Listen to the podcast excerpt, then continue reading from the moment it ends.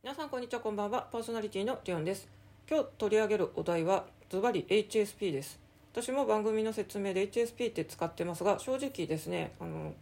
いい面と悪い面を思っていて、いい面はやっぱり自分の苦しみがなんかこうグルーピングというかですね、区別されて、あ自分はそうだからあなんか苦しかったんだ、そしてなんか同じように苦しんでる人がいっぱいいるっていうのは心強かったんですが、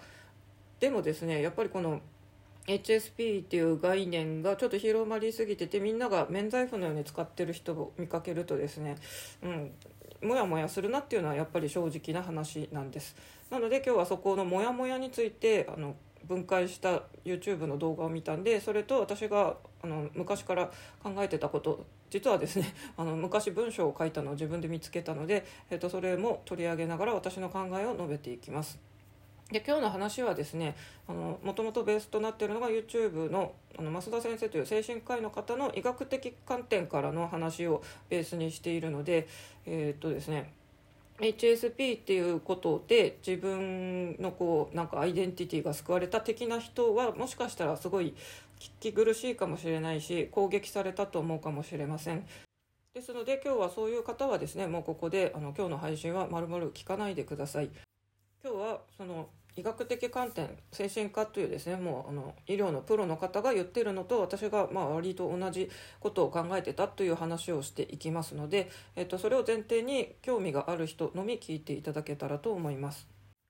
それではですね、まずあの世間が感じるこの エイチエスピー に対するモヤモヤっていうのを質問が出ていて、私がそれに回答した文章がちょっと久しぶりに出てきたのでですね、それを読み上げていきます。どこにその質問と回答を書いているかというと、クオーラというサイトですね。これはもともと英語バージョンがあるんですけど、日本語バージョンも非常にあの盛んに意見が投稿されています。でこれは質問に対してこうヤフー知恵袋みたいな感じで回答していくんですが、もうちょっと専門的な建設的なあの質問回答が行われているっていう感じです。でいろんな質問に対して面白い答えがいっぱいあるんで、正直見始めるとですねハマって時間がすごいあの流れてしまうので、私あんまりここは深入りしないようにしていましたが、まあ、気になる質問にちょこちょこっと回答してたんですよね。で、えー、と今回まず質問のあと内容を読み上げます。私は発達障害です。 エイチエスピー です。おにゃららですと障害の自己申告者がネットには増えている印象。自らを精神障害にラベリングして自称する方を不愉快に思ってしまうのは差別でしょうかという質問がありました。まあ、これに対してですね回答したい人がこうおのおの回答していくというので、私はこれ回答してるんですよね。実はこれの回答したのがですねにせんにじゅういちねんなんで、結構もうあの前の話ですよね。だから私はこの エイチエスピー のモヤモヤっていうのは結構前から感じてたっていう感じです。まあ、私もこの エイチエスピー っていうことを結構自己紹介的に言っちゃってるんですが、正直今日この増田先生の動画を見てですね、やっぱりこれもう名乗らないでおこうかなって思ったくらいなんですよね。それではこの、あのラベリングして言う人を不愉快に思ってしまう、もやもやするっていうこの質問に対して私が答えたやつですね。でこれはですねあの他の方がすごいいい回答をしてて、えっと、そのコメントとして書いたのを改めてちょっと自分の意見としてあのアップしたみたいなところを最初に書いてんで、ちょっとそこはあの飛ばします。でその方が、まあ、岡田さんって方なんで、ちょっとそこからじゃあ読みますね。回答されている岡田さんの文から大切なので、まずこちらをコピペします。これが、えーと、ここから言うのが岡田さんの文ですね。もう一度、エイチエスピー は精神障害ではありません。気質です。そこ間違いになったままなのは大変残念です。ということで、これ質問ですね。あの医学的に障害となっているものとなってないものをごっちゃに書いてるっていうのが、私もこれは気になりました。発達障害はもうこれは障害年金とかも受給できるですね。本当に障害です。病気です。で、エイチエスピー はそうじゃないんです。これを一緒に書いてるっていうところからして、まずあの皆さんのうんとそういう医学的な知識がまだはっきりしてないってとこですよね。で私はここからじゃあ書いていきます。じゃあこの エイチエスピー は精神障害ではありません。でこれを前提に続けますというので、ここから私の文章です。私は双極性障害と診断されて、障害者手帳もかつて取得していました。これら医師からの診断によります。 エイチエスピー に関して自称 エイチエスエス 型 エイチエスピー だと思っています。これは医師からの診断は受けていません。そして、えーと、精神科に相談しても病名として判断されませんしという括弧で書いてて、次、精神科で心の病気と診断を受けたものとしては、特に病気や障害なしで自称 エイチエスピー と主張する人はうざいという意見に納得します。でブログや他の人のコメントにあるように、私 エイチエスピー なんですっていうことはイコールだから気を使ってねと求めているのと受け取られがちです。それが診断を受けた心の病気や障害ならまあ仕方ないねというある程度相手も納得できますが、 エイチエスピー は病気で診断されるものではなく、あくまでそういう気質であるという分類法の一つなので、相手がうずく感じるのかなと。ちなみに精神科の病気の分類は ディーエスエム ファイブ 精神障害の診断統計マニュアルだいご版や アイシーディーじゅういち 国際失病分類だいじゅういち版などがあります。 エイチエスピー やアダルトチルドレンはこの中で病気と分類されていませんし、そもそもこの分類は自己判断できません。医療機関にかかり医師から診断を受けるものです。そういうあやふやさも相まって病院で診断も受けていないのに、そもそも病気じゃなくて気質なのに私 エイチエスピー という人がうざいっていう風になるんではないかと思っています。障害者を手帳取得者と定義するなら、就職の際は一般の応募者とやはり扱いが異なります。実際に障害者雇用の枠が別にあります。まあ、大抵身体障害者とか精神障害者となり、この精神障害者というのはとうつ病、双極性障害、統合失調症などであり、エイチエスピー アダルトチルドレンではありません。少し話ずれますが、この精神病も上記の分類でいろいろ分かれます。例えば障害年金はパニック発作、不安障害だけでは受給できないことがほとんどです。心の病気でメジャーなのはやはりうつ病、双極性障害、統合失調症です。なお発達障害や知的障害に関しては私は知識がないので、これらがあの精神病かどうかというのはちょっと今回はあの研究できません。こんな感じで心の病や障害に関してとても複雑なので、発達障害と エイチエスピー を同列に扱っているのはどうかなと思います。上記の分類に一度目を通してみることをお勧めします。 エイチエスピー の概念は自己分析のツールの一つとしてうまく活用していけばいいですし、質問回答としては エイチエスピー は精神障害ではない、心の病や発達障害とは別物なので、質問者さんの解釈自体が適切ではないとなります。それを踏まえた上で、障害を持つ人に対しては何らかの配慮が必要になることもあるため、あらかじめ自己申告として先に相手に告げることはあると思います。ヘルプマークや妊婦マークができていい面もありますが、当事者がそれをひけらかして、だから自分は優遇されて当然と権利を主張しまくるのもまた別の問題ではあります。ダイバーシティな世の中を目指すとはいえ、そういう人を目にするとやはりいろいろと感じてしまうことはあります。それでもさまざまな角度から物事を眺めたいと思いますというので、ちょっと長い文章を読み上げました。まあ、ここで私が言ってるのは、まず エイチエスピー は病気じゃないよっていうので、あの精神分類の本当に世界基準のちょっとあの読み方っていうのが分かんないあの分類の種類ふたつも実際に挙げています。これは私が精神科に通院して自分も障害者だったのもあるから、あのこういうことは割と詳しいんですよね。まずだから エイチエスピー についてあんまり詳しくない方、病気じゃないっていうところだけは本当にはっきり強く主張したいです。私はこれはあのこの番組では何度も主張しているんで、あのリスナーの方はご存知かもしれませんが、改めてあの最近聞き始めた方とかはあのここははっきりとご理解ください。それではですね、医学的観点も精神科医というですね、もうプロフェッショナルな人の見解です。で、動画は ユーアールエル を貼るのでリンクから見てほしいんですけども、まずははっきりとやっぱり病気じゃないということは、えっと、言っていますね。そして、えー、と エイチエスピー がこうなぜこんなに流行ったのか、そしてその功罪っていうのをあの書いた本を取り上げています。で、なぜその弊害があるのかっていうのをこの医師の方が言っているんですが、まずですね、これが一番ちょっと私もあなるほどと思ったんですけど、弱点を弱点と受け止めていない点っていうのが問題だというふうに、えっと、指摘しています。これは多分ですね、今 エイチエスピー だって自分でこう自己紹介とかで言ってる人にとってはかなり耳が痛い、私自身もそうなんですけど、あ、なるほどと思いました。これ本当に医者の、あの観点から見てるんで、あの エイチエスピー 気質の人からするとちょっと傷つく、あのなんてきついことを言うんだ、ひどい、なんて医者だって思うかもしれませんが、あのやっぱり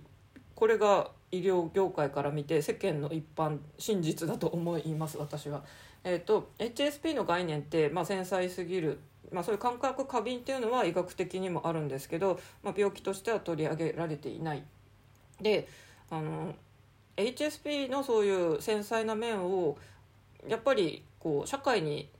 適応しづらいですね。私も実際さんじゅっしゃ以上転職しててあのうまくいかないのはやっぱりですね、人の言葉とかにめちゃくちゃ傷ついちゃうんですよ。で仕事のミスとかを指摘されてもなんかもう全部私は 人, 人格全部を否定されたように受け止めちゃうんですよね。でそういう風になって落ち込んだりして結局、うん、ダメだってなっちゃうことがほとんどだったんで、それもあって私は会社勤め厳しいかなっていう風に自覚したんですよ。本当にこんなさんじゅっしゃ以上転職しまくって。でこれをですね、じゃあ エイチエスピー っていう考え方ってなんかあなたはでも繊細だから人のことを気遣えるし気遣い心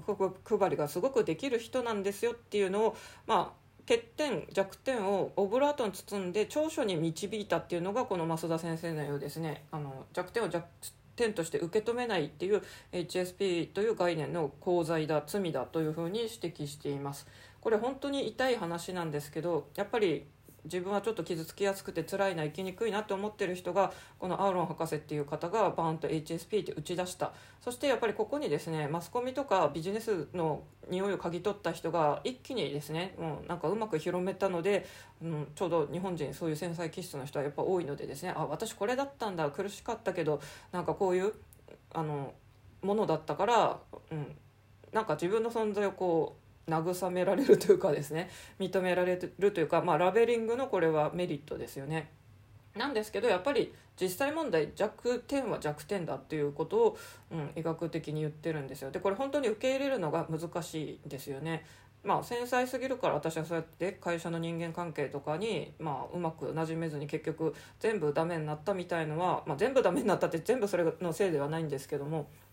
そういう傾向があるっていうのは私も感じてます。実際私はそしてこうフルタイム勤務、せっかく正社員とか本当に何回も採用されてるんですけどもやっぱ続かなかった。で結局私は今経済的に困窮してますということでやっぱり弱点なんですよね。ここをなんかオブラートに包んであなたはなんかすごい優しいとか気遣いができるとか、まあ、なんなら エイチエスエス 型 エイチエスピー なんて天才だみたいな風にまで解釈されててですね、まあ、天才っていうのはいいかもしれないんですけど実際問題他の人よりやっぱりですねあの普通に稼いだり生活できなくて苦しいっていうのが事実なんでやっぱりここは弱点は弱点として見るという精神医学の、うん、観点から見るとここは エイチエスピー という概念の罪ですねっていう風に、えっと、おっしゃってました。そして、えー、と一番問題なのは多分これかなと思うんですけど エイチエスピー ビジネスに巻き込まれやすいっていうことですね、えー、とこれも私は結構何度も取り上げてますけどやっぱりですねあのカウンセラーっていうのは本当に国家資格を持った臨床心理士と公認心理士の方が、まあ、行う医療行為であってですねあの私もそれこそ取ろうと思ったことあるんですけど通信講座でさんかげつでなんちゃらマインドカウンセラーとかですねメンタルカウンセラーとか名乗れちゃうんですよね。別にこれ資格勉強しなくても今日いきなり名乗ることもできるわけですよ。ツイッターとかで急にあの エイチエスピー 心理カウンセラーって私が名乗ってもありなわけですよ、えーと、これがキャリアコンサルタントとかですね独占の名称を持った国家資格だったら私キャリコン持ってないのにキャリコン、キャリアコンサルタントですっていうのはダメ。ただ似たような名前は別にいいんですね。キャリアカウンセラーですとかですねあのキャリア相談者ですみたいのはある。ただこのカウンセリングという医療行為に対してこの独占名称が多分ないと思うんでここはちょっと謎ですよね。こっちこそキャリコンよりもですね医療行為なんでやっぱりカウンセラーこそですねなんか本当のこの国家資格持ってる人じゃないと名乗れないようにした方がいいんじゃないのかなと思いますが、正直資格も、えーと民間のビジネスです。お金儲けのためにあるっていう風なものなので皆さんなんか資格日本主日本は本当に資格主義で私もやっぱり資格取んないと通用しないかなって絶対思っちゃうんですけども、うん、実際問題資格持ってても実践できない人が多いというので、まあ、それよりは知識より経験実践できる人がビジネスの世界ではあの実際活躍してるというのも事実だと思います。でこの エイチエスピー ビジネスその本当に医療的に資格がないけどカウンセラーとか名乗ってる人に、まあ、うっかり突き込まれちゃうよとかあとはもうひどい話だとそういう医者でもないのにですねあのなんか怪しい多分光療法のことかなと思ってるんですけどそういう光療法なんかアルファベットみっつの T なんちゃらなんちゃらみたいのが エイチエスピー には効きますよみたいな怪しい誘いをこう宣伝してる人もいるってことですよね。でまあ、ここら辺の心理系って本当なんか怪しい高額ななんか商材がいっぱいあるんで、まあ、エイチエスピー の人は得てしてこういうのにやっぱり引っかかりやすいから、まあ、ここはこの エイチエスピー の概念の罪っていうのに当たるっていうのを意識的観点から指摘してました。でもこれ私は本当そう思うんですよ。で、私自身もなんか人を助けたいなとか、自分がこうやって病気で苦しんだんで同じ人をまあ救いたいなんて思うんですが、じゃあ私が エイチエスピー カウンセラーみたいな感じで名乗りたくても名乗らなかったのがここのモヤモヤだったんですよ。で、やっぱり医療従事者の方、その医師とあの心理カウンセラー、本格的にあの国家資格を持ってる人から見ると、やっぱりその民間のなんちゃらカウンセラーっていうのはもう本当にあの良くないっていうふうにやっぱり見ているっていうふうにはっきりおっしゃってましたので、まあ、これはですね、あのビジネスのこう何か自分でやろうとしてて、こういう心理カウンセラーとか名乗ろうとしてる人はちょっとここはですね、うん、考えた方がいいんじゃないのかなと思いますね。やっぱり医療系のところに素人がやるっていうのはちょっとギリギリなラインだと思うんですね。もちろん エイチエスピー カウンセラーの人で活躍している人が多くの人を救ったっていうのはあると思います。あの結構最初からこの話に取りあの取り込んで、あとは本とかも何冊書いている人、私も今 エイチエスピー のカウンセリング業をやっている人、有名な人、ちょっとここで名指しするとあれですけど、さんにんぐらいはまず軽く思い浮かぶんですよ。あ、あの人は一番目にやった人だとか、あ、この人は本すごい書いてるんだとか、あ、この人 YouTube とかで活躍してもうボイシーとかスタイフとかもやってるのみたいな人がいるんでですね、まあ、こういう人たちは多くの人を本当に救ってるのも事実なんですけども、うん、あの医学的観点から見たら、うん、どうかは分からないっていうのが、まあ、現実問題ですよね。まあ、それをあえてそこにさんかげつとかの講座でなんちゃらカウンセラーとかの資格を持ってますっていうことでカウンセリング業務をなんか開業するとかって、そこら辺ってすごい微妙な感じがするんですよね、うん、なので個人で何かやりたい人を助けたいと思っている人はちょっとここは一旦あのどういうスタンス、それでも人を救えるんだからいいやっていう風にやる人はそれでいいと思いますが、私も以前から結構何回も言ってますけど、そういうカウンセリング業務はやっぱり、うん、専門の人に見てもらった方がいいんじゃないかと思ってます。なので本当に人生相談とか話聞いてほしいっていうなら、普通にここならとかで電話あの対応しますよとか相談聞きますよみたいな人がいるんで、なんかこのカウンセラーとかみたいに名乗るのは、うん、難しいな。もうはっきり増田先生もですね、カウンセラーってそんな誰でもなれるわけじゃなくて、特殊な才能がいるし、そんな儲かるあの仕事でもないから、うん、そんなみんながですねこぞってそういうふうに簡単にこうやっぱり名乗ってるのはちょっとおかしいと思うっていうふうにはっきりおっしゃってましたね。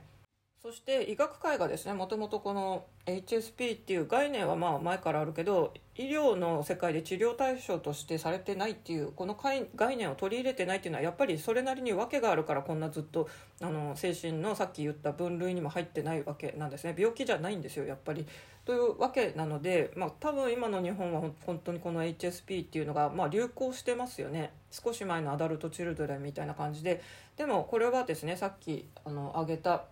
岡田さんという方がすごいいい回答をしてたんですけども、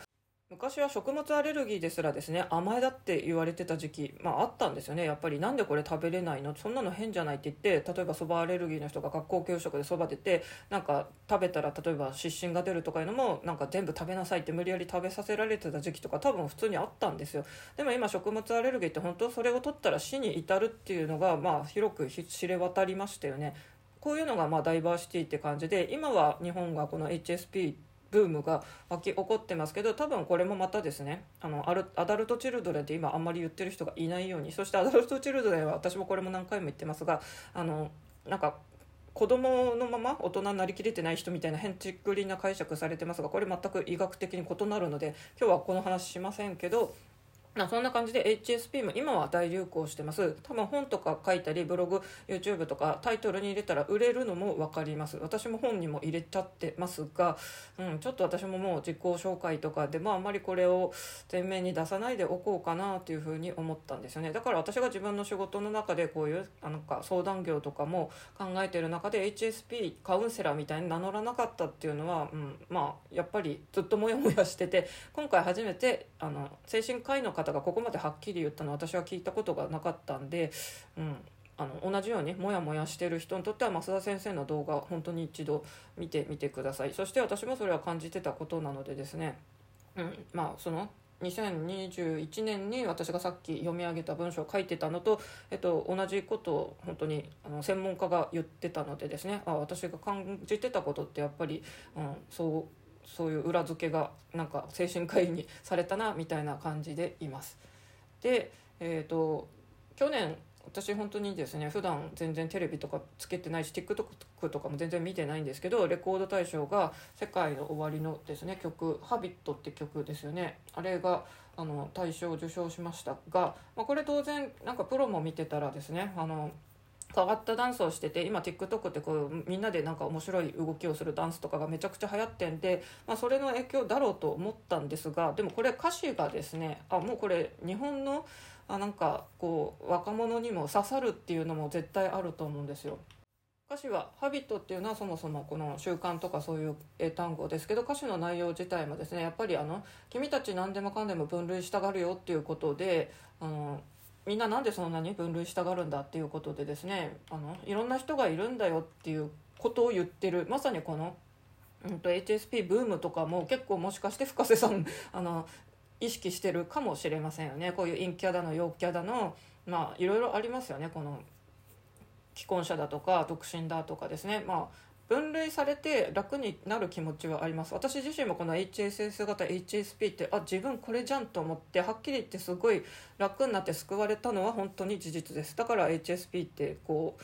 自己紹介とかに入れてたんですが、やっぱりその裏のですね、病気でもないし、これを主張してなんかあの だ, だから私は エイチエスピー なので仕事があのなんか急に振られてもできませんよっていうのを他人になんか押し付けるのはちょっと違うんじゃないかと思ったんです。これがやっぱり障害者の人とかだったら、うん、それはある意味ちょっとしょうがない面もあると思うんです。ただこれが行き過ぎてよくですね、あの車椅子の人がなんか駅員さんがいないところに旅だかなんだかしててですね、なんかその対応が悪かったっていうので結構炎上した女性の方、なんかまあ結構私から見たらクレーマーなんじゃないのかなと思っちゃうんですけど、そのうん、なんかディスアビリティだから私は優遇されて当然だっていうのはやっぱり普通の健常者から見たらですね、んって思っちゃうのも事実ですよね。なんで、まあ、さっきの食物アレルギーの話なのに、多分もうちょっと年月が流れたらこの エイチエスピー ブームも去ると思いますし、まあ、みんなあんまりこれ取り上げなくなるんですよ。だからこれをビジネスとしてる人って結構そこどうなのかなって、私はやっぱり自分で何か事業を起こしたいなって考えてる身からしてですね、うん、以前から思ってて、自分がそこに飛びつかなかったっていうのもやっぱり、うん、そう、そういうのがあったっていう、本当精神科医からの、あの裏付けがなんか取れたなっていうふうに思っています。これはあくまで私の意見であります。今回は増田先生の主張と私の主張がまあ一致したよっていう話なんですよね。で、当然これに対するそうは思わない、いややっぱり エイチエスピー って概念が素晴らしくて私はそれ救われたから、もうこれにあの絶対もう広めたいんだとか、あとはカウンセリングの仕事をしたいんだ、私は個人でやるよとかもうやってるよっていう人は、えっと、それはそれでありだと思います。ただカウンセラー業務はさっきも言ったように本来は国家資格の人があのやるべきものであるので、まあ、本当にあの通信講座とかで簡単に取れる資格のみで対応できるかというとちょっとそれは難しいと思いますということで、うん、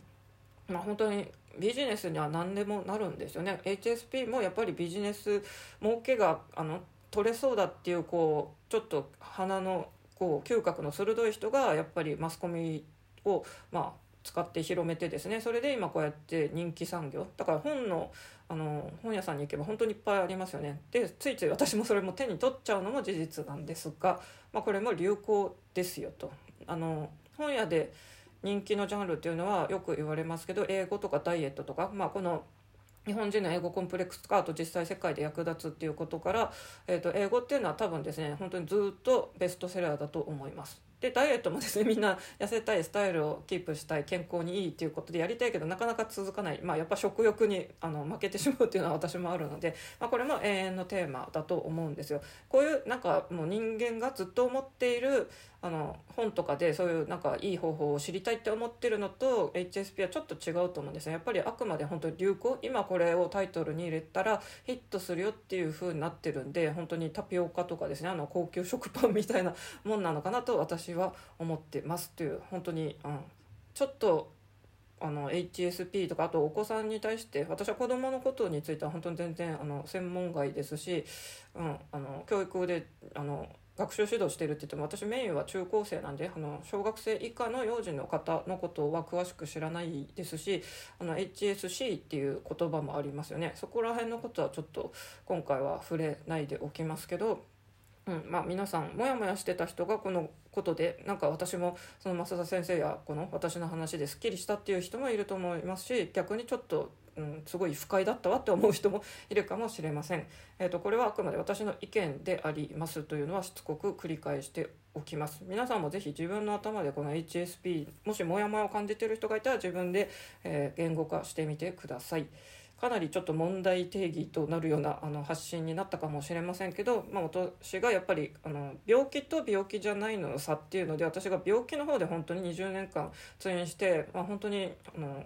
閉鎖病棟もちょっとだけ足を踏み込んだぐらいまで重いあの精神病だった立場からすると、なんとなくのこの流行りで エイチエスピー なんでみたいな感じで、そのなんか社会から免罪符を得ようとしてる人ってやっぱりモヤモヤするんですよね。なんで私のこの冒頭の番組説明も、一時期 エイチエスピー って言葉外しているのは多分過去配信聞けばわかると思いますが、まあ、ちょっとうまく言い表せなくてまた復活させちゃったんですけど、そうですね、私もプロフィールとかにこれは、うん、あんまり主張すべきではないのかなっていうふうにも思いました。めちゃくちゃ長い配信、ここまで聞いてくださった皆さんありがとうございました。